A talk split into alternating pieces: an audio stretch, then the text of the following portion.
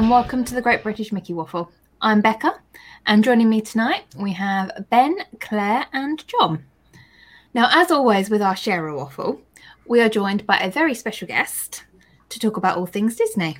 This month we have the brilliant John Saccheri from Big Fat Panda. Hi, John. How are you? And I'm very sorry if I just mangled your last name. No, you actually said it correctly. Thank you so much. I'm so happy to be here and have a piece of the waffle. Oh, fantastic! It's good to have you here. It's also it's also going to say well done, Becca. Because Becca's got a long-standing tradition of mispronouncing things in it. No, she's, yeah, quite I know. beautiful. So there you go. No. That's one on the list. Yeah. there. Well done. I can And mine's, say that. and mine's a hard one because you can do a lot with it. Yeah. Hey. So, anyway, thank you for taking the time out to join with us today. As always, we're going to start with our carousel of questions. It's quick fire, but feel free to expand on your answers. Oh boy. Are you ready? No. Yes. Okay, question one Favorite park? Magic Kingdom has to be Magic Kingdom. Good choice. Question I Question mean, I love the others, but if they had to, you know, if, I, if they were going to get rid of everyone and they had to keep one, I got to keep my Magic Kingdom. Yeah, it makes sense. It, it, it wouldn't be right without the magic. Yeah. Exactly. Yeah. Okay, question two. Ride that you hate. Winnie the Pooh. I am consistently disappointed. I think because I've watched a video of Japan's Winnie the Pooh, and we should be embarrassed of ours compared to the Japan. Did you ever watch? When you get a chance, just put in Japan Winnie the Pooh ride, and you'll go. It looks amazing. It it, does look good. does. Ah, great question. Right here we go. What's the most overrated snack at Disney? I think the Mickey ice cream on a stick. I don't like it that much. I much rather have the sandwich or a cheeseburger egg roll. Yeah. It's a popular answer. It is a popular answer. Just a chuck ice. Yes. Or do- or a Dole Whip for that matter.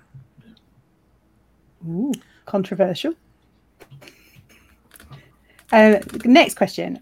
What is your favourite transportation mode in Walt Disney World? That's definitely the monorail. I do like the gondola actually more than I thought, but the monorail to me will always be the quintessential, you know, transportation of Walt Disney World. And I really hope they expand it one day. I know it's a lot of money, but one day. That would be- And fix them. cool, wouldn't it? Fix them, yeah. Make them work. That helps. Make them work. Let- Yeah, I don't like the a door. style. Yeah, No doors. No doors them. falling off. We don't want much. Just want it Just safe. a bit of transport that works. Yeah. Yeah.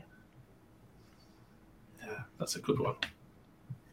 Uh, number five Favorite table service restaurant?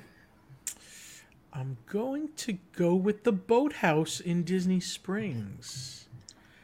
And you can do it not so expensively, like the filet mignon sliders. Oh, pretty good. Less than 20 bucks with a nice loaded baked potato. You leave nice and full, and you had good food.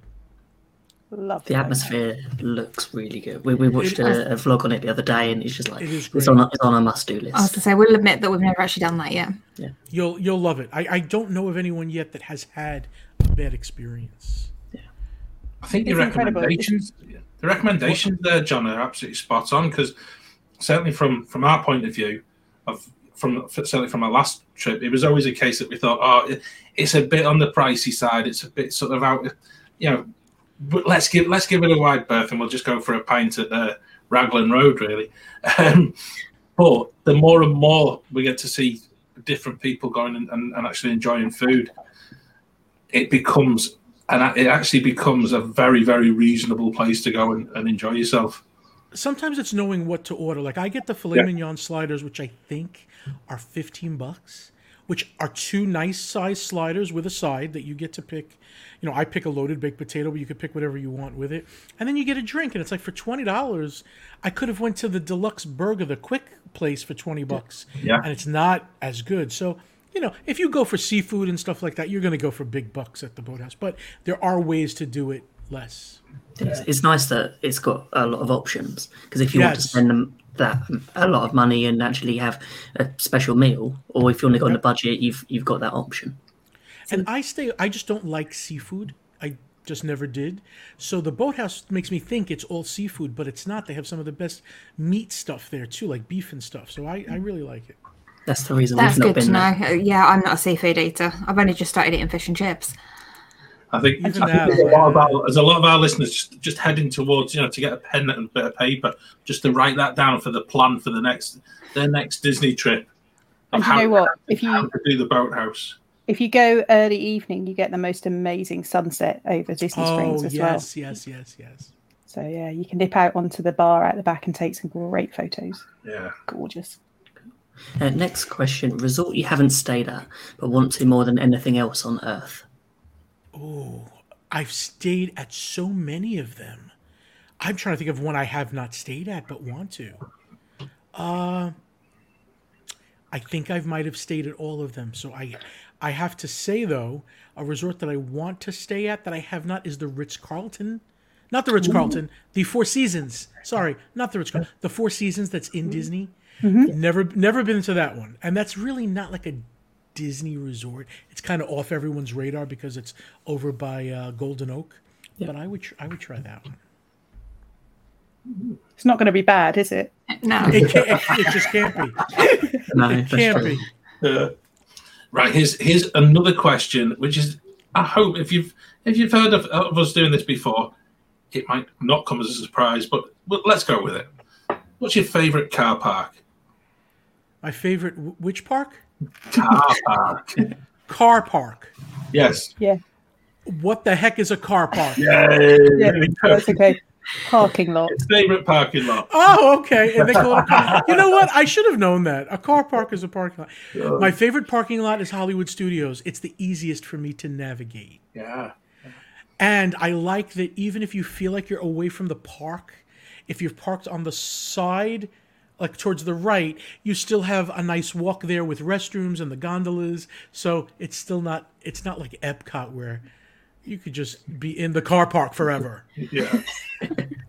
it's actually it's actually become a parking lot since they since they redesigned it and sort of moved it sort of 90 degrees to the left. It's actually become a, a very popular um, choice as an answer to that question from people who live across in the states, and and I think that's that's really sort of testament to the amount of thinking that people have done because certainly it just it just opened in its new state Yep. on our last trip, and we we went in quite late on at night, and because the uh, the early morning crowd had left, we ended we ended up nigh on at the front gate because That's not bad. you were able to get around the car park, and you actually it was great. And I just thought, you know, somebody's actually thought about how this how this has actually been laid out. So I agree. yeah, It's an odd question, but it's important. Everyone has a You I like I actually like odd questions. Uh, I've got the next one, and uh, the question is: Which is your favourite? Typhoon Lagoon, Blizzard Beach, or Volcano Bay? Definitely Typhoon Lagoon. Uh, I like the theming of Typhoon Lagoon. I like that Gilligan's Island type of feel. Uh, Blizzard Beach, I, I don't think I've been to Blizzard Beach in the last four years. Uh, I will go to Volcano Bay at some point. What I don't like is when I'm traveling on I 4 and I can look right into it. I just feel like, I don't know. I feel like somebody from a vehicle is going to throw a cigarette out onto the people that are at Volcano Bay, and, and you have to be able to hear the cars. You have to. There's just no way that I could be in paradise and not hear beep beep beep beep. the I four. Where Typhoon Lagoon, I do feel like I'm away, and I feel like I'm, you know, tucked in this paradise of tropicalness. yeah. I remember when Volcano Bay was being built, and every time we went past it, it was like it's really close to the I four. I'm telling you, you could put your hand out and touch a slide. Same reason I never really liked the look of Wet and Wild when it was there. Yeah. Because you could literally see the people. There was lots of reasons I didn't like the look of Wet and Wild. It was in a weird place. Yeah. I was, was that the one you had to actually cross over? That You cross over Yeah. the road, and the car park for the parking Yeah. for there. Yep. And so you, you'd occasionally you'd see people sort of still in the swimming costumes Yeah. back over the road. Playing chicken with the traffic. Yeah, A line Yeah. of people with holding tubes going up and down stairs is all I yeah. I was like, is anybody having fun there? It doesn't look fun. It does not look like fun. Okay, next question. Galaxy's Edge or Diagon Alley? Definitely Galaxy's Edge, but I do like Diagon Alley. I do. Um, what I like about Galaxy's Edge is the food, the entire look of the place, and it doesn't feel as cooped. Whereas I'm in Diagon Alley feels true to Diagon Alley, but being true to Diagon Alley means that you're sometimes you know shoulder to shoulder people, and getting in and out of stores is a little bit tougher. But that does look like the place, so I enjoy both of them. But I'm still a, more of a Star Wars person. Yeah. I think it depends whether you're more Star Wars or more Harry Potter. Definitely, definitely. Yeah. Okay. Early morning or late night park visit? Late night. I am not an early morning person. I don't. I think I've been to a rope drop three or four times in my life. Yeah, only when I have to for something to film something. But other than that, I much rather like mosey in at three o'clock, and then stay till the night. And I love the way the parks look at night. I am, I just love the parks at night. I wish they would stay open till one in the morning, all of them. Yep. There is a nice atmosphere about all of the parks in the evening. It completely changes. It does. It does.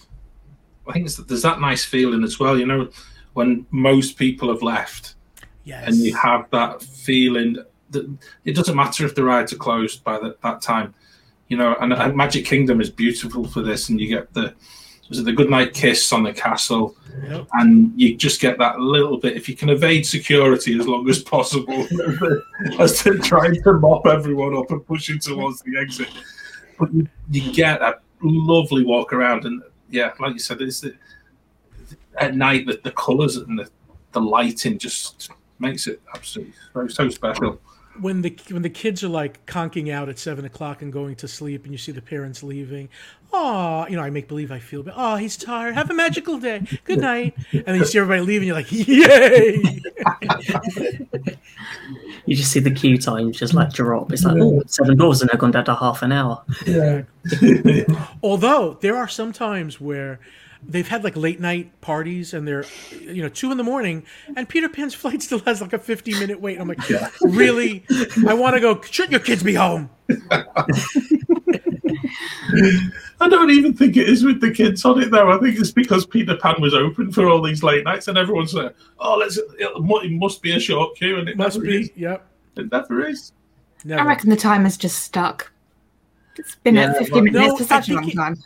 I always say it proves that if they make an attraction, even though it's a fast, quick attraction, but if they make it good from the beginning, like the Haunted Mansion, like Peter Pan, it still has a staying power that people do still enjoy. There's something about flying around in a little boat.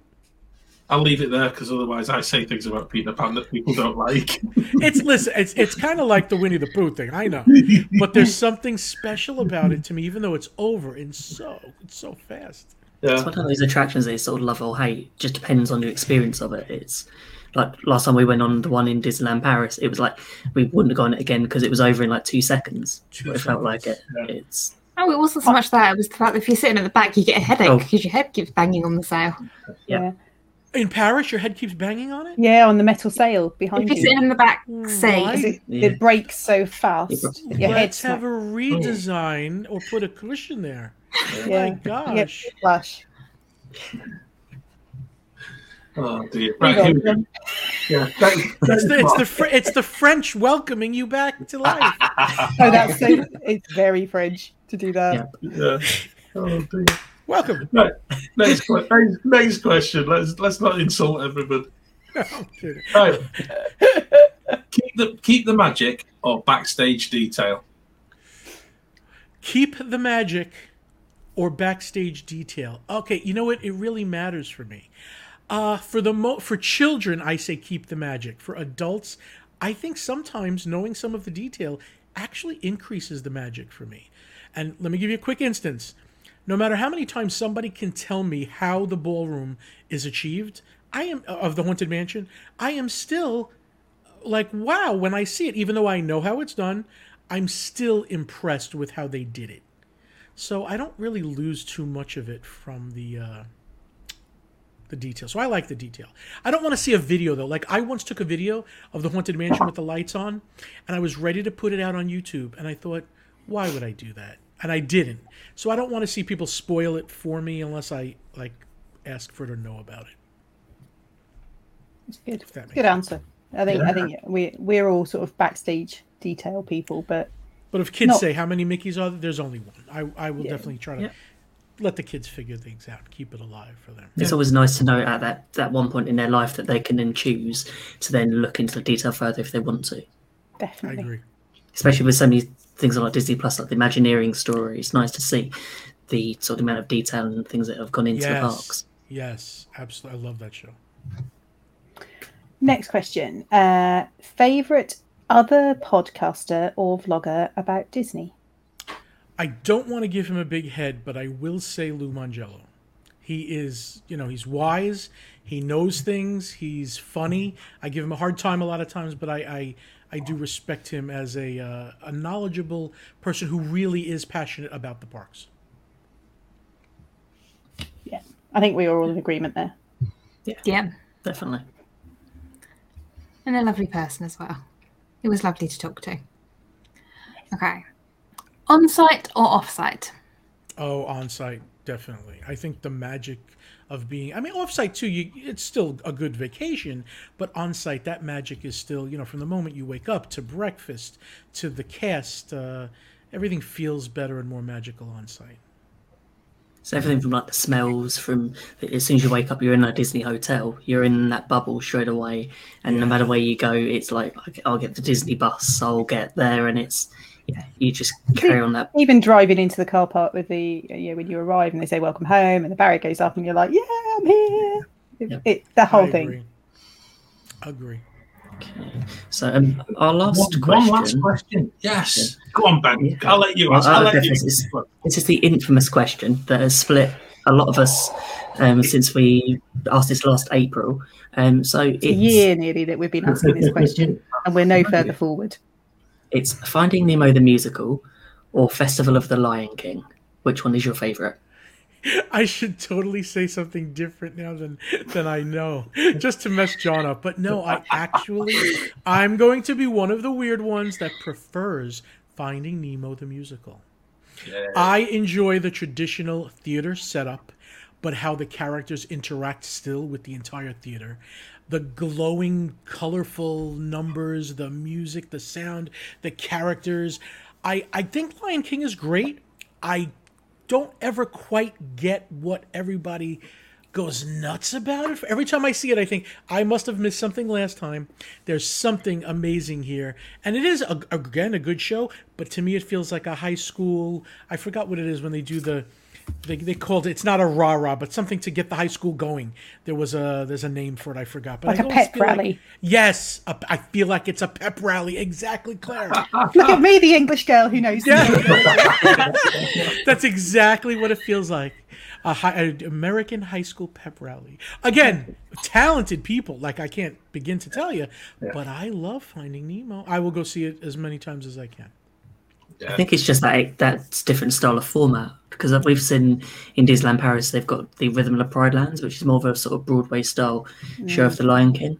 Which How is amazing. that? Have you? It is. Really, It's really amazing. Oh, it is Uh, incredible, yeah. I would probably the, say that's the best Disney show I've ever seen. Yeah. See, I There's think lots if of- they if they didn't have the whole 360 to worry about, you know what I mean? Like you can then have things on a stage like, you know, puppets and th- when it's a whole 360, it's very difficult to coordinate that. I think. You know? I mean, they Yeah. do a good job of it, but Yeah. it's funny because I'm very definitely in the Festival of the Lion King camp. But the other day I text John because I found this. oh boy. Now, did you bought. did you see it? Have you seen Nemo live in person? loads of times. Yeah. And Okay, I all right, love it okay. so much that I bought the CD ah, of the music. So you know, I, I didn't. I don't remember ever buying it, but I remember having John, it. in a- John, John, with a little bribery, we can get Claire on our side. I'm It may not take- sure. it would take may a take- lot. Hi, John. I must admit, and and I must. I've got to say, I- I've I've just got. I've, you know, I'm the same as you. I've gone and watch it every single time. I would watch every show every day if I could. It was just, it was the most incredible show, and I really, I, I deep down hope that both shows come back and are as good as, as as they always were. You know, as as we remember them. I think Lion King is already coming back in some form or fashion. Yeah, yeah. Although at the moment, I think last week I saw they were uh, the queue for the um, for the um, Oh, for Flight of Passage was all the way back to the it Lion was King. just like they're, they're using the Lion King. They were using the Lion King state uh, sort of area. It's Yeah. it's all the social distancing that they're Yeah. trying to do. Otherwise, if it was normal times, that line would be not that long. Yeah, yeah. No, Looks it's- worse than it is. Yeah, those, those queues were not made to you know to, win- to be this way. Yeah, there weren't some No. plan to have two meters between each party. It's No, you were just- meant to be on top of each other. Yeah. yeah. But thanks for your answer, John. You're, you're on the uh, you're on the, the, the Christmas card list. First one of the first one of the year. So I'm yeah, that's it. What a great what a great way to start with a with the Great British Mickey Waffle. There you go, the right answer. That's it. I- We're still going to have to agree to disagree on that one, I think, John. I knew you'd say that. Okay, well, let me ask you guys this: Christmas or Halloween parade? Christmas. Christmas. Halloween. Oh, me too. Okay, I'm Ooh. Christmas. Which one, John? Um, oh, oh, it's so close. Uh, it has to be Christmas. I'm I'm definitely a Christmas guy, but it's mm. amazing. Out here, I think the majority of Americans, 65% would prefer the Halloween party and the Halloween parade for some reason. Really? And it's great, but Christmas, oh, when they light the Christmas. castle up and it snows on Main Street and Yeah. the carolers are out and the hot cocoa is, oh, that's just my thing. And the cookies. Yeah. Yeah. So I'd love to for cookies. one of our trips to cover like last week of October and first week of November, Um, so we get to do Halloween. What you mean, Like, like like this year's. like this like the one that you've got this year? That is true. yeah, fingers crossed. Fingers Yeah, crossed the it'll good. parties are back on as well. Yeah, I don't know about the parades, but I think by October we're going to get some good stuff. Might be some nice sort of Halloween and Christmas cavalcades. That'd be good, wouldn't it? Yeah. So, as we mentioned earlier, you are a Disney content creator. What got you started on your Disney journey? Oh, I'm going back to being a kid, like five years old. I just remember. I grew up in New York, Long Island, which is not like the city. You know, uh, when people tell me they're from the UK, I automatically assume everybody lives under Big Ben, and I know that that's not how it is. So when I say I live in New York, people think I'm automatically in the city. No, this was a house, a tree, a house, a tree. It was the, like the countryside of New York, and uh, we didn't go anywhere on vacation, so it was just you know, running through the sprinkler or going to the zoo was was our vacation, and we were of moderate means. We had a home. I didn't know that we were kind of like poor middle class. I thought that we were just fine. I didn't know that people went on these vacations. So at five years old, we've we were watching Wonderful World of Disney, and my dad says, you know, we're going to go on a plane next week, and we're going to go to Walt Disney World. I don't really remember the five year old John what I expected.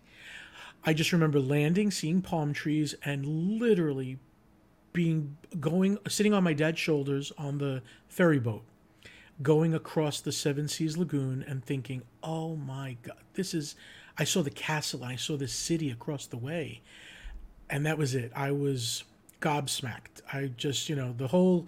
We might have been there four days and I just couldn't get enough of that. When I got home, I didn't go back for like 12 or 13 years. So I had 12 or 13 years then to just talk about it and obsess over it, and it never stopped. I must have been the most annoying child to I- for really I just I just got all the books and I was talking about Disney all the time, 24/7. That's uh, that's really fascinated me because actually, I think we've had a conversation like this with another guest, and it is that that bit. No matter how young you are, it stays with you, and it, it really it, it becomes part of your growing, even if you're not actually visiting the park. And I agree. you then get to that age where a lot of t- generally the teenage years, isn't it, where some people can turn away from the, you know away from the magic and they suddenly you know they find they find other things as teenagers strangely enough um, but if it stays with you it's it's got you for life it's it's a fascinating experience Yeah, I definitely knew that even when I was like 14 and got my first little part-time job, Yeah. all the money was going towards you know, visiting Disney again. And I knew that I would move there. And I kept telling my dad, you know, I'm going to move to Florida and live close to Disney. And he's like, you know, if that's what you want, but I'm sure you'll grow out of it. And I never, never did. So it wasn't until I was like 29 that I had enough uh, in business and stuff where I said, okay, I can now move to Florida. And it was much less expensive to buy a home in Florida than it was in New York. So it kind of worked out good. As long as you can move your, you know, your livelihood to Florida, it was a no brainer for me to come in. I Oh, never wow. missed, you know, I missed some of the food in New York being a big guy, but I don't, uh, I don't miss not being near Disney ever. So how did you? How I was gonna say, how did that manifest into what you do now in terms of your your YouTube and and the amount of content that you provide and all the other things that you do? How did how did that morph into what? Because you That's a really you're, good you're really busy. That's a really good question. And it does make sense when I go back and think about it. As a kid, I always wanted to do acting. So like as when I was I was in the school plays and I tried to, you know, do things and I did some national TV commercials that actually showed in the UK too. Uh, for the Trapper Keeper notebook for Mead. It's on I'm just gonna write that down so I can go and find them. if, if you searched Mead M E A D Trapper Keeper commercial, it's a school book, and uh, that was a national TV commercial that was really popular. and then I did it. one for Nintendo and a couple for other companies. So I was always trying to be, you know, I was the chubby kid sometimes on the TV, and uh, when I finally got to Florida, I didn't think, oh, let's start a YouTube channel. I just did other things. And then I said, you know what? Maybe I can show. I, I think I did a flower and garden, um, or was the Epcot? It might have been the Food and Wine. No, it was the Flower and Garden Festival. Was my first video, and then slowly I put my face on it. Like I would say something in the video, people would say, "Why don't you come on more and talk about things?" I'm like, oh, okay. And then eventually it became me kind of talking sometimes, me not talking sometimes. Then I did a show, so it was a little bit of like putting your toe in the water and saying, "All right, it feels okay. I'll jump in more." That kind of thing, and that and it morphed into yeah, big fat. So then I think I saw Kung Fu Panda, which had nothing to do with Disney. and when they say you're a movie. right, I can can Disney just buy DreamWorks, then I can be solved. My my problem will be solved. Yeah. They bought everything else. They might as well. They, so then it seemed like, uh, yeah, when they said, you know, you're just a big fat panda, and he goes, I'm not a big fat panda. I'm the big fat panda. I was like, oh, okay, I'm going to use that to make my persona, and it it just caught on. Thank God. It's a little shocking where people go, oh my God, you you said fat. Like, oh, get over it. But that does make people remember it, so it kind of works out. Yeah. Yeah, and you you you've created lots of things with other people as well. I mean, I was saying to these guys beforehand, I first came across you, I think, and I, I've gone back and double checked in June 2014 when you did a, a live meal review with Lou Mongello at the Yes. Hollywood Brown Derby Lounge, and that show I remember really clearly because you and Lou were making lots of yummy noises while you were eating, and we were going to Orlando in the August, and I was like, "We've got to go. We've got to go to Hollywood Brown Derby Lunch," and we did, and we had the most amazing meal. Thank you very much. It was incredible. But they've changed the menu since then. But that's Yeah, that's when I first came across you, and I was like, "This this guy, he knows his stuff about food." Number one, and it was just fun to listen to the conversation. And obviously, you've you we I think we've all been dipping in and out of your YouTube and and like the Tuesday evening show, well evening for us show, uh, things like that. So uh, uh, it's really interesting how how much content you provide in terms of different things as well. There's always a sort of a Disney element threading through it, but you you've Yeah, I mean, like of you guys things. now. I'd love to have you guys now on the show one day. So, it would, so this is how I would get guests, where you know one day you guys will all be on the show. and We'll have this four boxes too on my Tuesday show. Oh, So, wow. yeah, Oh, it's that'd a lot cool. of fun. Yeah. It's a lot of fun. Thank you. Oh, I love that. After when we started doing this, like, well, I can't think it was like nearly two years ago now that we. Yeah. Wow, I can't believe it's been been that long. It's amazing. time flies. It really does. Time I think as well. John, and I think this is where you know Claire alluded to. You talking about the food, but it's also when you when you're in the parks, it's that knowledge that you've actually got and that you share, and I think that's where people, you know, it's, it's a, a classic case where you're actually sharing your knowledge. It's not a case of you just going with a camera and just sort of pointing it around and then saying, "Oh, look, there's there's this right or there's this." You're actually providing a lot more of backstory, and I think that's that's for me that's the bit I enjoy most because it, it Thank, is thank you. it is adding that real sort of personal touch, but but it also it it shines if you if you if you love Disney, that's what you want to be watching. Yeah, you can tell who who's genuine and who isn't. I think, and to me, it doesn't feel like knowledge. It feels like I'm just telling you about something I love. So it's you know, And I I think, think, I think we're all in that, thing that mode as well. Yeah, yeah, If I we can talk about it, we will. Yeah. You know, anyone who'll listen, and even if you don't, we're still going to talk about it. I, I agree. and everything always comes back to food when we talk about Disney. It, it always does. Isn't that funny? Disney food's Food, usually food just good. tastes, and it tastes better because of the frame of mind you're in. Totally. You know, yeah. Disney calories don't count anyway. Exactly. Yeah. I've got a good question that follows on from that a little bit, John. Though, and, and I, I, I'm just amazed at the amount of the amount of quality guests that you've had on your show.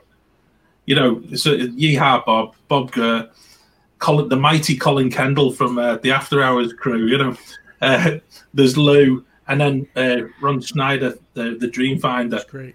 Just amazing shows. And how how is it you managed to actually get them?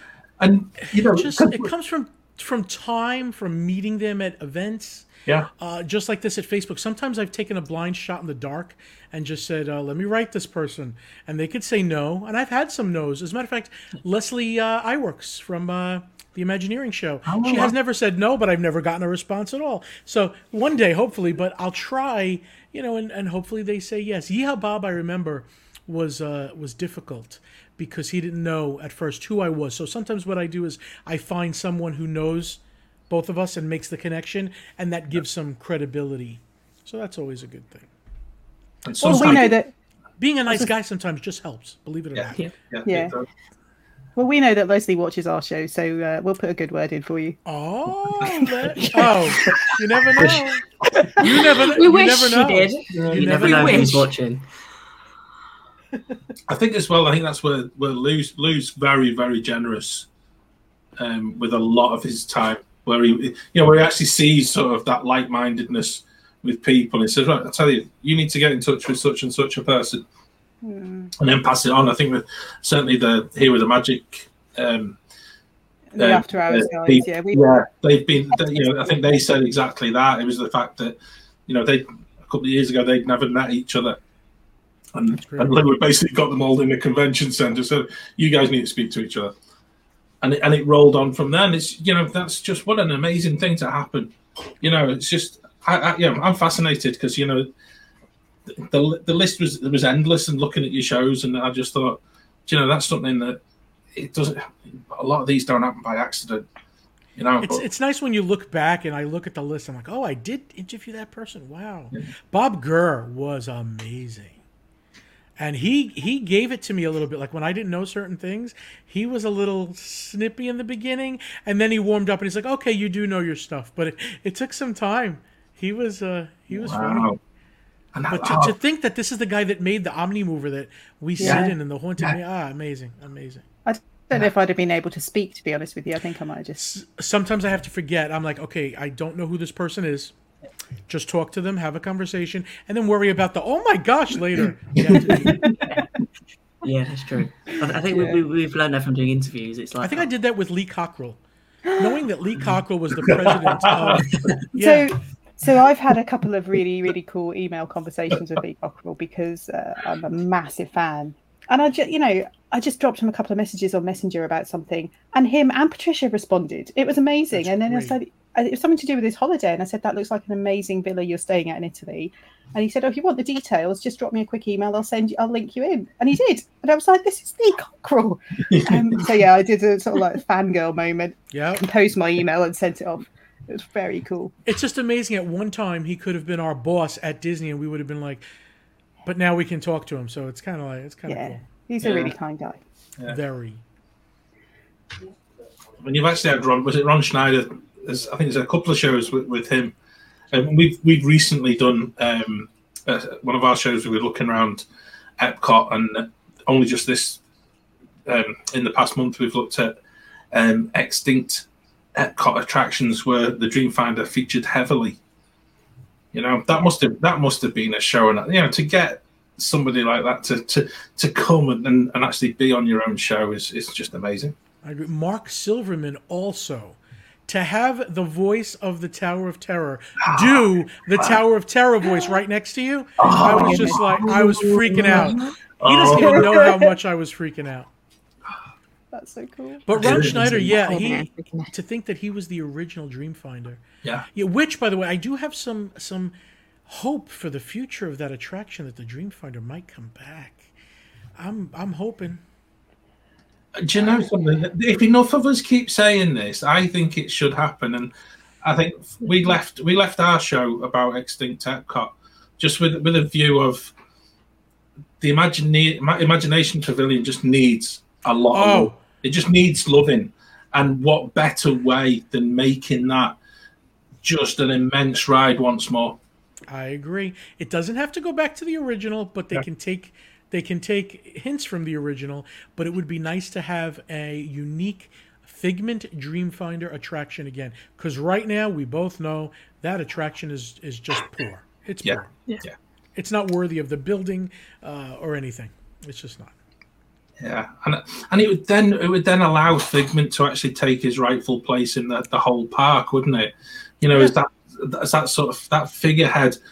You know, I think every time every time I talk about this, I have to mention the fact that they tried it with Duffy, and Duffy just does not does not belong in Epcot. I hasten to add, but Figment and and just promoting Figment to that sort of figurehead would be amazing. And look how they use him for the festivals. Figment Yeah. is everywhere. I mean, I'm sure he'll be a big part of Flower and Garden also. Yeah. And you know, people like Figment, but right now the Figment that kids are introduced to is an annoying child Figment. You know, somebody who gets in the way and has to be shoo shooed away, not the imagination, uh, you know, uh, creative Figment. So I really Yeah. hope they they fix that. It's, So it's interesting the way. Oh, sorry, Claire. Oh, go on. No, go on. I, I was going to say that it's interesting the way sort of Disney have gone with Epcot. That what's your opinion on them adding like IP attractions? I just I I get why people get upset over it, but I do love the IPs, and if they put them in correctly, I think they could be great. If we keep Aladdin for Morocco, uh, Gaston and Belle for France, and we you know Ratatouille France, uh, uh, Coco Mexico, I think it could be really nice. I don't think we I don't think we have to lose the culture part in order to get the character part that makes us all happy as well and feel familiar. As a matter of fact, I think it could be a good bridge for kids that feel like this is a uh, a foreign place to them. But no, you remember this character; he's from there, so come and enjoy these people. So I do think it can really, and I like the word harmonious, where it's bringing us back. So if it can feel like that, good, without overdoing the IP. Like when they redo the Polynesian, people will say, "Oh, they're gonna theme it up to Moana." I don't think they're gonna have you walk through Moana's mouth to get into the room. I, you know, I think it's gonna have a South Pacific theme, which is the movie. I don't think Maui's gonna laugh when you get in the bed. You know, I don't think, I don't think they're gonna put it in your face at the resorts. Same thing with Epcot. I really hope they they make it just a nice transitional thing. Yeah. If if it can get more kids and more people interested in make Epcot, you know, really popular again, I'm all for it. And I think Yeah. I think that's what they'll probably do. I think Epcot over the past few years, or from our experience, has felt more of like an adults park. Yeah. You, you feel like that that split of you can spend time eating and drinking around the world and a few attractions. It doesn't feel as much as probably what we think of like what Walt would have wanted Epcot to have been. Yep. I can't wait till they do uh, Ratatouille. I, have you been on Ratatouille in Paris? yeah, Yeah, lots of times. Okay. Is it a decent? I mean, it's, I'm sure it's not you know the most amazing thing in the whole world, but it's got to be a nice little attraction, no? It's it's good, and I think that um, the ride system is the same as um, I'm trying to think Mystic Manor. So it's a trackless system, Right. um, which is quite cool. It's the first trackless system in Paris, which is um, it, it was different, and it really did feel when it was new. It felt like you were gliding across the floor. Um, the subsidence underneath it at the moment kind of ruins it in Paris, but uh, hopefully they'll be able to fix that soon. Um, the I think the uh, attraction is very clever. It's uh, you know it's that move between screens and a little bit of real action. Um, I like that. It's longer than you think it's going to be as well. It's it's not a, a you know a Peter Pan length attraction. It's it's a Thank good God. It's a good four or five minutes. So Yeah. it feels it feels quite a reasonable length. Um, and I think they probably updated the um, the 3D for uh, from for Epcot from what it is. in It should be a nice addition to Epcot, especially for people like me who've never, you know, I'm not, I don't have a plan to go to Paris right now. So And the only problem I have it is that it's one of the few attractions that actually makes me feel a bit nauseous. I think that's the 3D, isn't it? I don't know whether it's really? the 3D or yeah, weirdly. now, I mean, I on think- some of them they've taken away the 3D. So I wonder. Oh, I'm sure that 3D doesn't normally do. make me feel nauseous, and neither does think- spinning. But there's I just think the something about that ride. activity- that- Yeah, I think the activity on that is quite. Uh, some of the scenes are quite not violent, as in They're sort of um, fast paced and Fran- Yeah, they're, frantic. they're, yeah. Frantic. yeah, they're, they're definitely they move. It's Yeah. clever though. I- it's good. Yeah, it is I a good wonder- ride. Becca, how you're going to do on a Mickey and Minnie's Runaway Railway? It's got only a little bit of that, but I love it. You got to try it. Oh, I- definitely. I can't wait to do it. Yeah. But yeah, think and, I, and I still do Ratatouille, even though I come off feeling a bit afterwards because I enjoy the ride. didn't we do it like three times? We did it three times last time we were in Paris. You wonder why you do it once Rebecca, and then let her wait a little bit. Yeah. Yeah. Not once after the other. I don't know. Oh, okay. over, over two, three We days. quite Now, have you have you done Flight of Passage? Yes. Oh, yes. But that doesn't make me feel ill. Oh, Really? That's Yeah. great. No, that's great. Okay. I'm weird.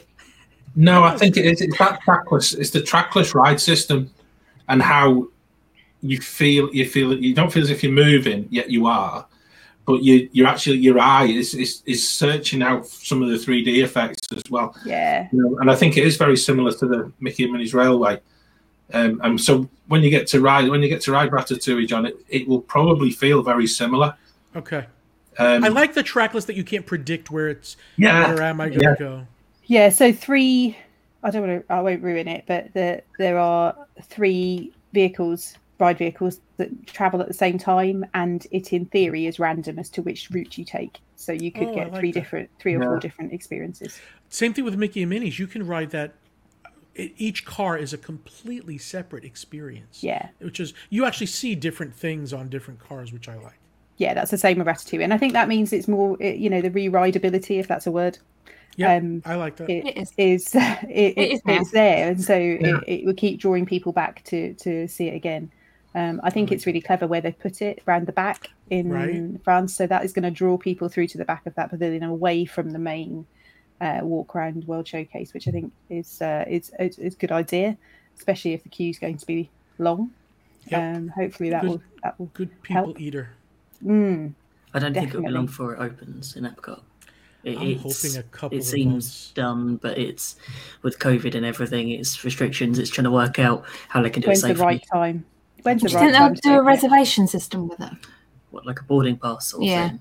I don't Who know. knows? Good. Yeah. Good. Good. Yeah. maybe How, how have you found the new boarding pass system for Rise of Resistance? It's a little frustrating because you can get to the park and still not get the boarding pass, and I feel bad for people that plan their whole day around it and they still can't get it. If I knew that everybody could get the boarding pass, I'd love the system. I just don't. I just feel bad about that you can be left out, and Yeah. and I understand it's supply and demand. The ride is that popular, and uh, and it is great. It's a great ride. I just I just feel bad about that. I, I wish it could be that. No matter what you'll get, if you're in the park that day, we'll get you on it. But it's not the case right now. Yeah. Yeah. So like we've sort of got a few tentative plans for October, and it's like, okay, what days are we going to do Hollywood Studios? So this is how many chances we've got to get Rise of the Resistance. But just be just be ready with that app when the time comes hit the button and it is random so it doesn't you could even hit the button like 10 seconds after and get like oh i'm i'm in the front it's not really based on your speed of clicking Okay. the button ah, Just i know takes- i didn't know that either yeah, some that's- secret Disney algorithm Yeah. secret disney algorithm that's it that, that's worth knowing that though, because I think otherwise Ben Ben will be frustrated and he'd be dragging Becca in every Yeah. single morning. six Every morning. different devices lined up on the bin. Yeah. Need more than one device. How many, how many sort of phones can I take and iPads just to Apparently, like, iPads aren't brilliant for getting them. and and they have changed it so make sure that when you're there the night before find out the complete latest rules maybe you can get on the boarding pass before you leave the resort in the morning find out just to be sure because they've changed it a few times Excellent. So, John, I've got another question for you. It's a question we've asked a couple of people, and it seems to be uh, quite popular. So, I want to you to imagine that you are hosting a Disney Disney themed dinner party. Ooh, So, got it. at this party, there's you, and you ha- already have one guest allocated, which is Walt Disney. Um, you have space for five other people around your table, and they can be of your choice any character, any cast member, any Disney employee from any of the properties, uh, parks, MCU, Star Wars, dead or alive. Ooh, okay. So, who are you inviting? Cow- Auntie Kaui from the Polynesian, who passed recently, is definitely sitting with me and Walt. This Oh, is a haunted. fantastic. This is a haunted mansion themed party as well. I was going to say, where are you eating and what are you eating as well? Yeah, uh, Yale Gracey is going to be one of them from the haunted mansion as Master Gracey. Fantastic. Ah, Ub Iwerks is another one who's coming. So there's, I have two more guests I could Mm. invite. Ah, they have to be Disney people. Well, it could be it could be any of the the Disney Can't be- owned properties. Princess Diana, she can't come. Mm, No. Okay, she can't come. She knows she's wanted though, and she waved to me, so that's good. she can serve. She can do the serving of the meal. And you know what's funny? What's being served is something that I had once when I went to a 999 Happy Haunts ball because they served us uh, a glass, not a glass, an ice skull with a sorbet at the top, Oh, which was to wow. refresh your palate between oh. like That's grilled incredible. chicken and stuff. It was really good. It was very expensive. I didn't pay for it, but it was somebody else did for us. Oh, it was a two thousand dollar ticket per person. You ate. You ate in the haunted mansion No in the stretch in the stretching room. Oh my goodness! So there's Wow. two stretching rooms. They had four tables set up in each stretching room, and there had characters that came around and, and gave us meals. I still have two more guests that I'm trying to think do? of. Two more. Oh, who else could I get? Uh, Tony Baxter, I probably would invite also, one of the Imagineers, and Bob Gurr. We'll let him come too. Fantastic. That sounds like a dinner party to be at. That's a pretty good dinner party. That is. I like I'll it. serve the drinks there. That sounds incredible. Thank you. So yeah, they had character for that for that haunted mansion thing. They had uh, characters like original. Like one of them's named was Kava, and Kava would have a big knife, and he'd have all you know. He was scary that he would come around. And then they had uh, the bride was there, but I don't know if she was the bride. She was like Madame Carlotta. Uh huh. So she, I don't know if she was the bride, but she was there. She wasn't Constance Hatchaway, who I think is only a recent incantation of the, of their character. I don't know if she's been around for like thirty years. I think she's like a three or four year thing. I haven't heard about Constance Hatchaway until just recently. Have you heard about Constance Hatchaway? Yes. Okay, And when was the first? Do you feel like she's new? I feel like that's just a fairly recent. I think it seems to be an elaboration on the original story. Yeah, I don't think she's with Phineas, Gus, and Ezra. Yeah. And Master Gracey, yeah, I think she just. I do like the name, and I like the little cakes with the axe that they try to serve. I don't remember her in the uh, in the film either. No, no, no. That's just. I they just Tried to. they're still supposed to come up with another new haunted mansion movie. Yeah. Imagine that. Yeah, it was originally Guillermo del Toro. He is no longer with it because of time and stuff, and it just didn't work out. Which I'm sad because he actually is a big fan. Like he goes to the California mansion when it was open once every couple of weeks to ride it. Wow. Yeah. Oh, I love the look of the Haunted Mansion in California when they have the overlay at Christmas. I've never been there for that. I've only been to Disneyland once, and I've never seen the overlay. And yeah, we don't get the overlay here in, Yeah. in our Florida Magic Kingdom. It's a nice thing for they a might add in one day because last time we we did Christmas, it was nice that they did a few overlays for the Christmas party. I agree. Yeah, Yeah, they used to do a, a bear jamboree. God bless Beck. They used to do a bear jamboree uh, overlay for Christmas, which was great. I Did they? wish it would come back. They did. The bears sang different songs. The bears were all dressed differently. It was really adorable. Oh my goodness! I didn't know that. That's amazing. You could probably find it on YouTube. Yeah. Yeah. Gonna write Those those down bears are creepy though. I, they're I've seen them enough. I've seen them enough now where they feel like they feel like part of the family. They don't feel. and the big Al, I swear, looks just like my father. Not even joking. really, I've, I mean, I've been in there with my father, and I look at my father. I look at the bear. I look at my father. it's the same.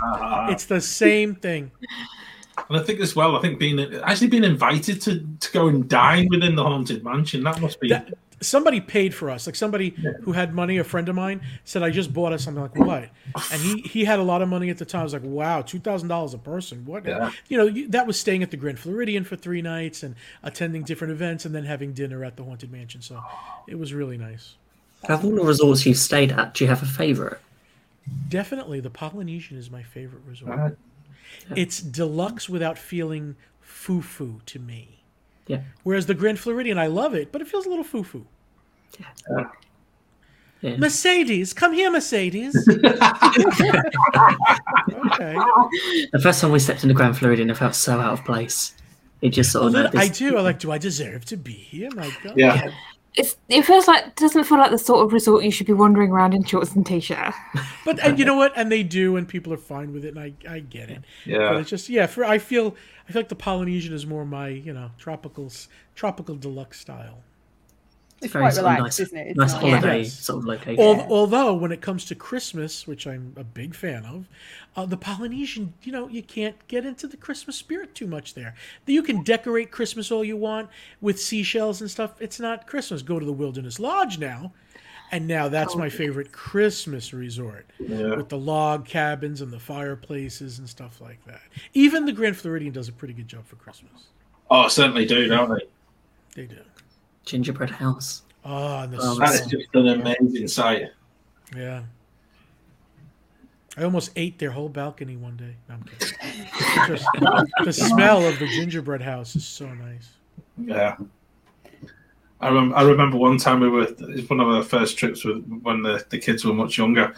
And we were sat there, and I think Aljo was not very, not very long after walking, and I'm not quite sure whether he licked the house or not, but he certainly had that. He had that aroma, that aroma of gingerbread. I thought, yeah, okay, we might need to just put you in the pushchair, son. We'll just move swiftly on. Nobody saw that. Let's just let's pretend, not, let's pretend nothing happened. As long as it's not a spot somebody else licked right now. I know, yeah, that's that's the problem, isn't it? You know, it's, sort of, it's just like, oh no, it's just bad parent moment. He's never going to forgive you for telling that story. That's all right. It's, there's loads more. Don't worry. Don't worry. Six, six people before Joe had licked the same spot, so it's fine. Yeah. no, that's it. That's he's still he's, he's still alive to tell the tale, and uh, we survived the rest of the holiday without any any great mishap. So it was uh, it was okay. So recently in our shows, we've been talking about some extinct attractions. I think we mentioned that we did Epcot. We've also looked at Magic Kingdom. If you were to design a fifth park for Walt Disney World, only using extinct attractions, what would you put in there? Do you think? Oh, okay. Definitely Mr. Toad's Wild Ride would have to go in there. Okay, Uh, Horizons would have to go in there. I, I, I don't know if you guys are old enough or who is not old enough to, to, to have known Horizons, but wow, that was a great ride. Ben too. Yeah, Ben Yeah. too. Yeah. Yeah. this, even if you had wings, because I remember that uh, at the time when I went when I was five, you had to pay for tickets to go on everything. And my father got us outside of if you had wings because that was the only free ride, and was like, just go go on and off as much as you want because he needed just the wallet needed a break for a second. And I remember going on and off by myself if you had wings. Uh, what else? Extinct attractions that I miss. Ah, the Great Movie Ride. Even though I love Mickey and Minnie's Runaway Railway, I still would want to see the Great Movie Ride again. Yeah. And uh, Snow White's Scary Adventures, I still love that too. Yeah. I'm trying to think of all the parks and what's extinct from them. Oh, and Alien Encounter. I miss it. I have a funny, I have a funny British story about Alien Encounter, Oh, and I hope it's not insulting because I'm gonna do the voice for you. Oh no, we love that. Okay. Yeah. It seems Yeah. insulting though. But I remember I got on and there was obviously a, a, a UK family because the child went, Mother, is there going to be danger here? and the mother said, no, there is no danger here. And I'm like, oh damn, this poor kid. This kid has no idea. And I, I, I couldn't say anything. If you remember Alien Encounter, though, Kathy mm-hmm. Najimy was an actress uh, who was one of the aliens, and one of the lines she says is, "Those people down there are in danger." now I knew this was coming because I've been on the ride a hundred times, and he said again, "Mother, are you sure there's no danger here?" And she said, "No." And then Kathy Najimy, right before the lights go out, right before the alien explodes from the glass shell, make believe with air in your face, goes, Those people down there are in danger. And then you, and all I heard was, ah! This kid must still be in therapy till today. How do you trust your mom ever again? Oh. She should. What the mother should have said was, "Not real danger, Billy. I'm sure it's just Disney fun, so make believe." But by saying no, and then them saying there was gonna be, the oh, blood curdling scream. That's brilliant. I felt like I was in danger on that ride. Me Yeah. too. Me too. It was serious stuff. It was you know, scary. there It was, was no scary. messing around with that. You know, No, we, we only did it when it went. of your neck. We only did it when it went to Stitch. Ugh. Yeah. So You- something breathes on the we- back of your neck when you haven't asked them to. it's not good. Yeah, Stitch was like a one and done. I love the animatronic figure, but once you did it once, there was no reason to smell a chili dog ever again. yeah. Ah, but Did you ever do Encounter was to- fun. Did you No. do Mission to Mars as well? As a kid, kid, yeah. Mm. I as was probably four when we did that. I don't I didn't like it that much. Even as a kid, I was like, "This is all right. Get me to go see the characters. I don't want to go to I don't want to go to space, Dad." I remember your, se- he's like, "Tell your seat's gonna move. You'll feel it." I'm like, all right, big deal. Take me take me back on the haunted mansion. So actually, actually from there, so if you talked about extinct attractions, we're in a little bit of a, a lull. You know, we're going back now nearly 18 months when we had that amazing D23 announcement of all of these things, all of these new things that we were going to be celebrating in the run up to the 50th. And, you know, and I know things change, the world's changed, but of all the current projects that have been paused, if you were in charge, which which would be the first one that you'd like them to go and complete? The Mary Poppins one. Yeah. Yeah. Yay. But you know what's funny is they never even said what the attraction was going to be, so we're just Yeah. guessing. But Yeah. I am hoping for a small type of a dark ride, something. You know, I know we'll get Cherry Tree Lane, but I want to see what what are they going to create in there. Yeah. And I actually enjoyed the second. I don't know if you know. Some people kill me for that. I loved the second Mary Poppins. Yeah. I thought It's really Same. good. Oh, good. Okay, I thought Emily Blunt did brilliant. fantastic. Yeah, she was superb. It felt very nostalgic to me. I I loved it. So Yeah. I do hope they do. Uh, they continue that, and I think I think they will. I think things that they announced that then got put back will eventually come, but maybe a little bit. You know what else I'm looking forward to? Remember the theater that they had once announced was coming to the side of Main Street. Yeah, Yeah, yeah. I, I really hope another day that that comes to fruition. Because that was going to be where where you're going for like the Christmas party where they take you down sort of that that side. Yeah, which is great because right now that's still technically backstage. Yeah. So if they mm-hmm. could open that up to become a, a, a usable area, Yeah. they they kill two birds in one stone, and it's also a good people eater. When 500 people go to watch a show, it relieves Yeah. the rest of the park. Yeah, yeah. Yeah, Main Street would feel much quieter, wouldn't Yeah. it, if there was And I'm ready Yeah, for that's an- true. A nighttime parade to come back. Yes. Ah, I think, I yeah. think we miss that a lot. It's, Yes. Don't start John talking about SpectroMagic. We'll be here I hours. lo- I loved Spectrum. Yeah, Did you, John? Oh, it just it it it makes the hairs on me me neck stand up. Even just talking about it, Okay. it was the most amazing thing, and it because it belonged in Florida. It wasn't, you know, it wasn't somebody. It wasn't another Parks parade.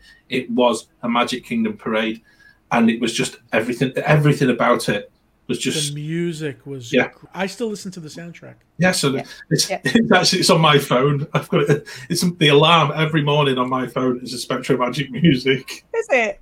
It is, yeah, That's amazing. and I it's need just to work out to do that for my Oh, phone. it's just that it's that it's just the, the whole tone of it, and, and it shouldn't. I shouldn't associate it with that sort of time of the morning. You know, we've been woken up rudely. You, you know the strange, the strange electrical clown people in the beginning. Yeah, I love them too, just because it is part of Spectro Magic. And when they go bibbity boop, bibbity bum, whatever they're saying, I don't even know. I just like the whole thing. it's oh. I wonder if Paint the Night would be the one the thing that Disney would probably think about bringing to Magic Kingdom. I would take it just to have something. I've never seen it, so I would take No. it. But I would love Spectra to come back. I don't think they're going. to I think they're going to do another original something or other. I heard that parts of Paint the Night were actually too big for Magic Kingdom for some reason. Yeah. Just just because it's built on the second floor. The Yeah. truck, I think, coming down Main Street, but I don't know. They have trucks on Main Street all the time, so it doesn't make sense to me. yeah. Yeah, I think they could do with what they've done with the cavalcades now. Wonder if they break it up, whether it won't be like a full parade because with the restrictions and everything that they've had to bring in because of COVID. Very Then- possible. I wonder what other sort of out of all the restrictions that have been put in place, like the social distancing, is there anything you wish that Disney would keep? You know, I, I don't like the social distancing at all.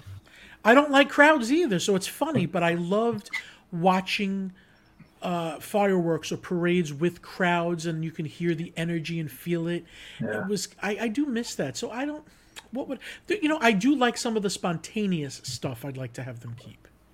So while I don't think I, I don't want real parades to be uh, replaced by cavalcades, I would like a once in a while cavalcade. I like oh my god, there's a princess, uh, there's a there's a character I didn't know was coming. That spontane spontaneity is great, but I hope it doesn't kill some of the things we did have. I still like a three o'clock parade. Yeah, I'd still like to go to um, Hollywood Studios and be in the theatre for sort of, for Fantasmic. Yes. Oh, and that I heard they're testing that this week again. Yeah, I just wish they'd upgrade their dragon to be more like the uh, California dragon. I think it's coming, but I don't know when. Now would be the perfect time. Right? yeah, They they'll they'll disagree when it comes to money right now, but yeah. It's one of those things. If they're endless pot of money, I think a lot of things would get upgraded and changed. yeah, while things are sort of quiet. they're very they're more much more selective right now than they would would have been in the past. We'll get back there. I think a couple of years they'll repair, but what a bleeding they took. My gosh. Ugh. It's amazing how many businesses might fold over the next sort of eighteen months or so. And Let me let me tell you, I think that if it wasn't for Disney Plus, there was a good chance that parts of Disney would Yeah. have closed up. yeah. yep, I think I think we also touched on the fact that you know, given given the, the numbers that they actually put out there and how much of a beating they actually took, there was that up. You know, if if they didn't have that sort of fallback of Disney Plus, and possibly some of the some of the real estate that they've got, but you would imagine certainly the parks division were very much in the realm of, of having a hostile takeover from from And- one of the other big big TV companies or whatever. And I think we've we've spoke about it on one of our shows. Even the likes of Apple would have come sniffing around as well. John, people don't know how close it came to all ending. Yeah. You got to remember too. We talk about uh, businesses and losing money. Sure, a business could say, "Yeah, we're slow. We're not doing as good." This wasn't that. This was a complete halt of all income, but but you still had to spend money to keep the infrastructure going. You still had to heat and cool and clean. You know, otherwise, you know, rats and roaches would take over every kitchen. Yeah. So it's it cost money while not making a dollar. And can you imagine Disneyland still isn't even mm. open? I know. It's heartbreaking. I don't I mean nobody no business thinks of what if we just stopped making a dollar? It just it wasn't in the realm of a thought. Yeah, yeah. And it's it's it's it's unprecedented times, and I, and I think I think for us as Disney fans, I think we we possibly become a little bit greedy, and we expect all of that refurb to be going on whilst the parks are quiet, and but in reality, it it comes down to hard cash. And I think that's something that the Disney, even even for the fact that I do, and I do call them out on it because I, I think they are sort of they do grab grab your cash very easily off you. But in these days, that they really are finding it tough going, and you know we're, we're going to find we're going to find probably I think it's probably a five year recovery plan as as a, as a business. I bet you. I'm still shocked that they're doing some of the things they're doing. Yeah. Like I'm, sh- they are still giving some new things, and Yeah. you know, I'm glad uh, it'll all come back. But It's you're things right. like bringing Lion King back. It's one of those things I thought that's not going to be back for a while. It's and I think I think one of the other things though, and I think this is where I think we've we've got to be careful, is that you know, I've, and I think I've said this before, is the fact Disney have got a, a reputation of when the cash gets cut, they kind of do things on the cheap side, and it never looks good, and it it, it really sort of it then needs upgrading again another five or six years time. you and buy I cheap, hate- you I buy would- twice. I would hate to see that happen. I'd rather see them do it properly and do and take the time over it. From what I can see, they're not. I don't see a lot of little cheap things coming. Mm-hmm. I, I thought exactly like you. A lot of times you see a lot of little cheap things happening. No, I only see a few major projects that are not being held back and them putting a lot of stuff just on hold instead of doing it cheaply. Yeah, because you know my big saying from my father was, "You buy cheap, you buy twice," and Yeah. I think I think they know that. I'm trying to think of an example because something just happened recently. I said, "Oh, Disney really is uh, you know, still go." Like I know the new ships and stuff. They're not being uh, they're not being scaled back like the new Disney ship. If anything, they added stuff to it. So Yeah.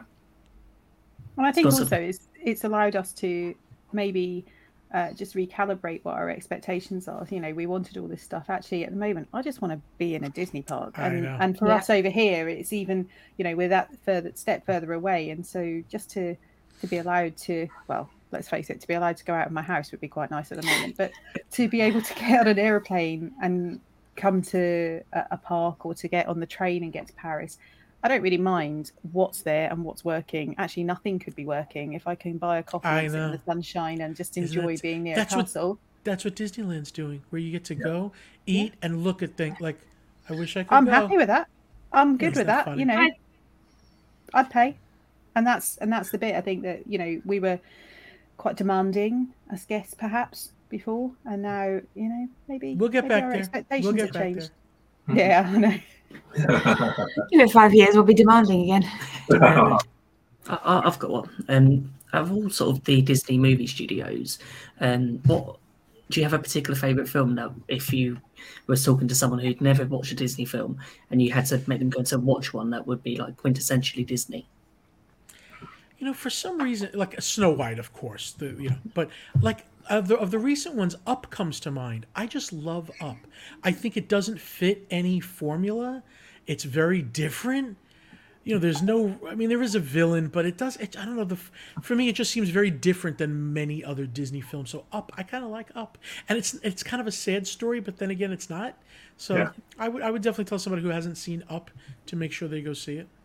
Yeah, just prepare them with a box of tissues. Yeah, for sure. Mm. I know.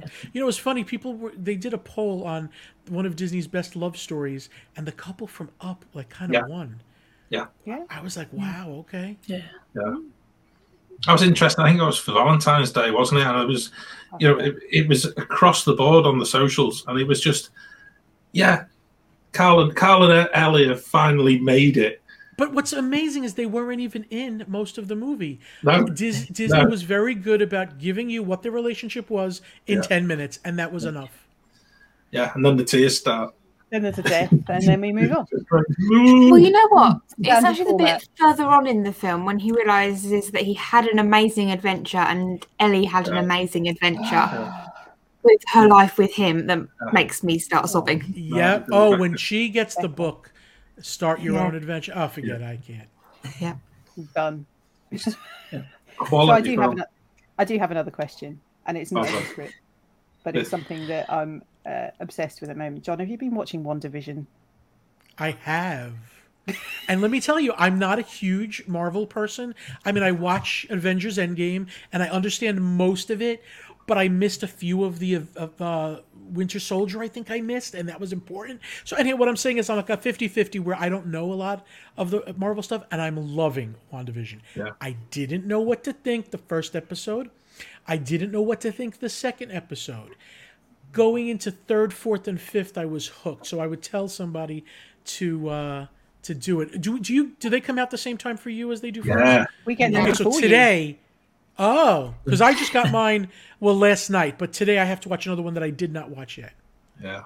Okay, we won't give you any spoilers. So So obviously yeah, we're that means, five uh, hours ahead. Don't, don't tell him anything else. Okay, but the spoiler from the last one, can we mention anything from the last one? Yeah, you might as well. yeah, By the time this goes out, it'll be mid March. I So loved the whole. Okay, I loved the whole Agatha thing. It's It's brilliant. amazing, wasn't it? it was a brilliant. I keep singing the song, Claire.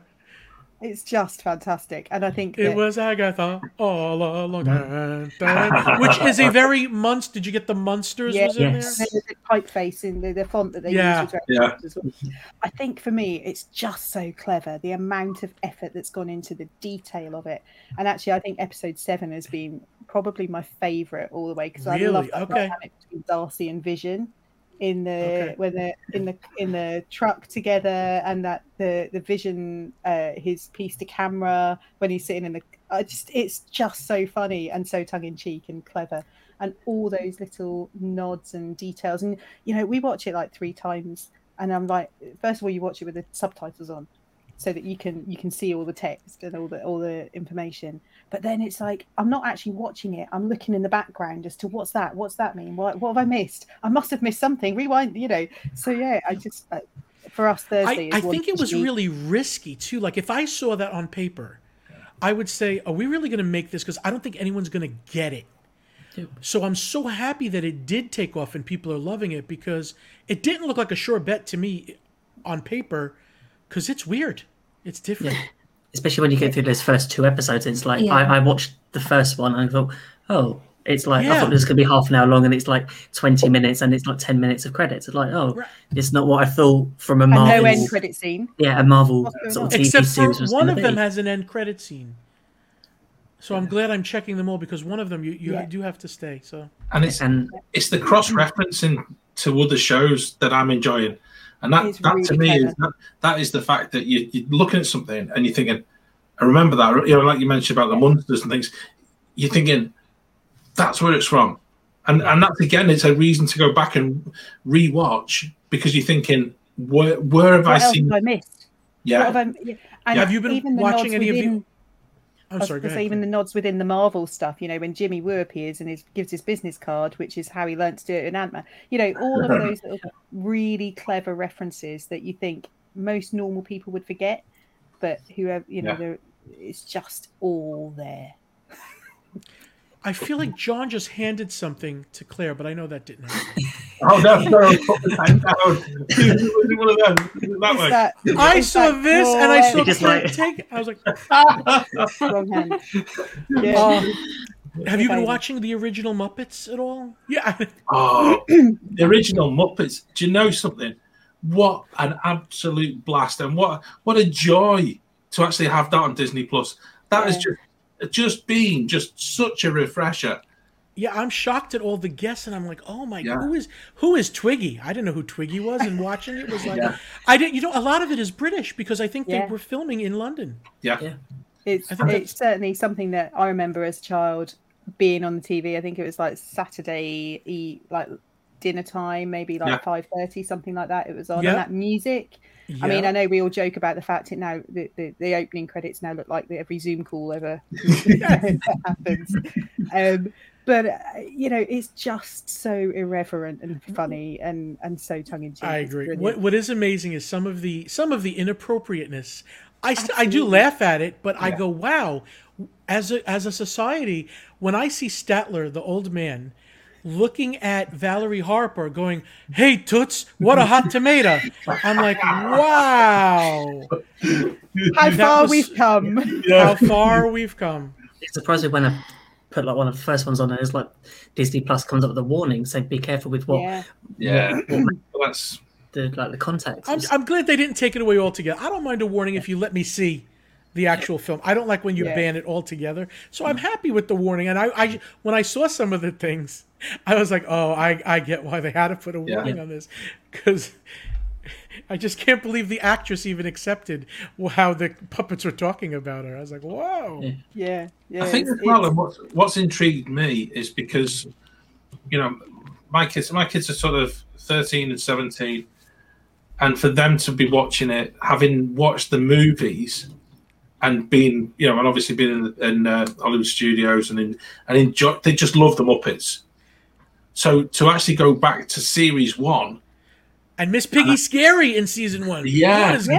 yeah, what is going on there? but my kids, my kids are just picking up on the humor and the, and the actual the little digs between characters. Yes. to see that still being as relevant today for the for, for you know young kids today and i'm thinking the quality of the actual script writing Yep. really Really is something to behold isn't it you know What's nice too is it it gives those young people today some exposure to some of these celebrities that they don't know who Yeah. they are. And Yeah. I mean like Ethel Merman. What a fun show I thought that was. Yeah. yeah Imagine being Ethel Merman and agreeing to go. on- I mean, I know the Muppets was like the, the big ticket, but even at the big, you know, Ethel Merman on, on the Muppets is incredible. Vincent Price. Yeah Yes. Yeah. It's That's just just a, a who's who of amazing, char- yeah, amazing um, celebrities. I can't believe Robin Williams wasn't on the Muppet Show. Unless he was too young for it, but I, I thought it was around when he was doing Mork and Mindy, but I was surprised that he wasn't on it. Maybe, maybe he didn't want to. Could very possible. Yeah, Was maybe, on one of those Sesame- things- Did he go on Sesame Street instead? yeah, maybe Jim, Jim Henson didn't really sort of trust him on the on the show and things like that. Didn't know Or just clashed whatever project he might have been doing at the time. Mm. But It's funny because we've we've talked about the Muppets quite a lot in our show, and uh, Becca came up with an idea which I, I think would be amazing, which is that actually in the um, in the UK pavilion in Epcot, they at Christmas they should do a Christmas Muppets Christmas Carol overlay around the back. Oh my god. I would Wouldn't die. that not be amazing? Yeah. Yes. I love the Muppets Christmas Carol. And that that would be It's one of the best at back- versions of that Christmas Carol. And Emmett Otter's Jug Band Christmas. Yeah. It'd be great. You could you could stick it around the back while they're not doing Mary Poppins. It wouldn't cost very Uh, much. You've would got be- it the you've got the space for people to watch it. It would be really just need to have the And they- soundtrack as you're walking through. It's Oh, And they would make income just from more more drink and food purchases. yeah. hmm Yeah. Roast chestnuts, Could Muppets. Christmas Becca, let's Carol. write this in somewhere. They can have it. Dear Mr. Chapek. Another one, Claire. That's, that's How much will it cost? How much will it make us? Yeah. Okay. Yeah. Yeah. Make it more Disney. Our fifth letter, to, fifth letter to SpongeBob Chapek this week, isn't it? And just a figure with Kermit and the, what's the little guy's name? I forget on top of him. Tiny, Tiny Tim. Tim. Tiny Yeah. Tim. Yeah. Tiny Tim on top of Kermit's shoulder, a little thing. Yeah. Rizzo the rat in the corner. yeah. Oh in yeah. in his Hawaiian beans. outfit. With the with the, all of the Hawaiian ones. Yeah. They just do like in, in a window as, as you walk past. Just Oh, That's great when Michael Caine threatens to the, then all of a sudden they're like, it's hot, hot. that was Love brilliant. it. I can watch it over and over again. It was great. I think we watch it twice every Christmas normally. Yeah, normally we? once we put the Christmas tree up, it's a tradition then, and then Christmas Eve. There are good songs in it too. I forget a It's, lot of them. it's, The songs yeah, are amazing. Yeah, it was very catchy. I remember. yeah. It's one of those ones that we can watch every year, and it just doesn't feel like it's aged. Like Christmas. I remember something like that. Oh, Yeah. that's great. That's Yeah. good. There you go. That's, Something like that. add, that, add that to the letter to Bob, Claire. We found we found someone who can do the singing absolutely perfectly. We'll, we'll, we'll drop your name in, John. Yeah. It'll be all right. oh, that'd be, yeah. Well, and and again, going back to your original point, John, I think the more people that get out there and start putting Disney Plus on and going and watching the Muppets, they truly will understand just how funny these guys were, and it's you know to, to be able to put those seasons together because there's lots and lots of shows in each season, and you're thinking they were it's like relentless you know, Relentless. and to be able to put, do the puppeteering and the script writing must have been must have been something else. It really must. As I'm watching some of the scenes, I'm thinking, how are they doing? Oh, okay. Hands are going in and out much quicker than I can figure it out. Yeah. And there are a lot of scenes, and it gets better as the seasons go. Right now, I'm Yeah, watching them in order, and it's a nice half hour commitment. Watch one or two, go back to another day. It's a nice way to, you know, I'm going to watch them all eventually again. But I think it's a great, it's a great thing to have on Disney Plus, and I hope families get together and watch it. Yeah. Just like just like it did when the first, it first Yeah. came out. And that's, the- that's Exactly. the nice thing. It was a true family show, so The Muppet News Flash. oh brilliant. have to admit, I wasn't a big fan of the was it the new Muppets they did? Was it Muppets Now? No, I It was think like they should. I yeah, watched it and thought, what's this? This just doesn't feel anything anything Muppet like. doesn't. I don't know why they don't just go with the old formula with guests of today. If they got Kim Kardashian as Yeah. a guest on the new Muppet Show, it would bring a whole new Yeah. people and just keep getting different guests and make it another variety show. Yeah. Doesn't seem hard to figure out. They keep trying to reinvent the wheel. Stop it. Yeah, Yeah. absolutely. It's sort of look what works and just stick with it. and just- Exactly. Yeah. Exactly. I I know there's sort of it's nice to look at new things and you try things different ways, but after a few episodes, it it, doesn't work. It's Broke, don't fix it. yeah. Might have to go and watch the Muppets now. You're, you've never been a I've fan. never been a huge fan. Yeah, uh, Oh, you know what? Though, if you watch it from one, you got to give it a little time because you, but you're going to look at Miss Piggy and go, "Oh, she's scary," and the voice is different at first, Yeah. and then she turns into the Miss Piggy that we all know. But Becca, it's a cute little way to just to do a half hour, and you, I think you and Ben would enjoy it. Yeah. I think in this, I think it's, it's either the second or third program in season one. There is a there's an actual Muppet of Jim Jim Henson playing. in Yes. it. and if you know he's there, once you spot it, you just can't you can't Yeah. take your eyes off it. It's just like what what a nod towards towards himself. I just- that is I- so cool. I love Hilda, the dressmaker. What happened to her? She somehow she disappears at some point. She's Yeah. in the whole first season. Hilda, the lady who who does the costuming. Yeah. I wish they would keep her. So, John, thank you for joining us today. It's been really interesting talking with you. Thank you. I'm sure our listeners will want to check out your content. So, where can they find you on social media? a while ago I would have had to give you a whole bunch of different things. Now I can just say bigfatpanda.com goes to everything. It goes to the Facebook group, to Twitter, to Instagram, everything. And the videos are all right there. So bigfatpanda.com. Thank you. I had a lot of fun with you guys. Thank you. And I will be inviting you on my show. Oh, thank Oh, you uh, very I look forward to amazing it. have you on. That'd be an absolute pleasure. Really would, Awesome. John. All right. I will go feed the hungry cats. Thank you very much. Yeah. Oh no, thanks, John. That's been an absolute pleasure getting to know you Awesome. tonight. Really has. Yeah. Thank you. Yeah. So, thank you for listening. As always, you can find us on Facebook, Twitter, and Instagram at GB Mickey Waffle and on our YouTube channel, which is the Great British Mickey Waffle. You can also get in touch with us on our new email address, which is waffleon at gbmickeywaffle.com. you can also find us on all the usual podcast platforms Spotify, Apple Podcasts, and Amazon, etc., etc., etc. And finally, pardon? Yeah, Amazon Yeah, Podcasts. Amazon we Music. are on Amazon Music Podcasts. Sorry, I've never heard anyone say that before. We don't normally mention. We, we've been We on we've been on usually- Amazon for ages. Yeah, no one but ever says it. normally say that. And finally, you can also check us out on our website www.gbmickeywaffle.com. If you're listening for the first time, we would love it if you could like and subscribe so you don't miss out on any of our fun things that we've got coming up. Again, thank you for joining us, which only leaves one thing to say. Waffle Waffle on. Um,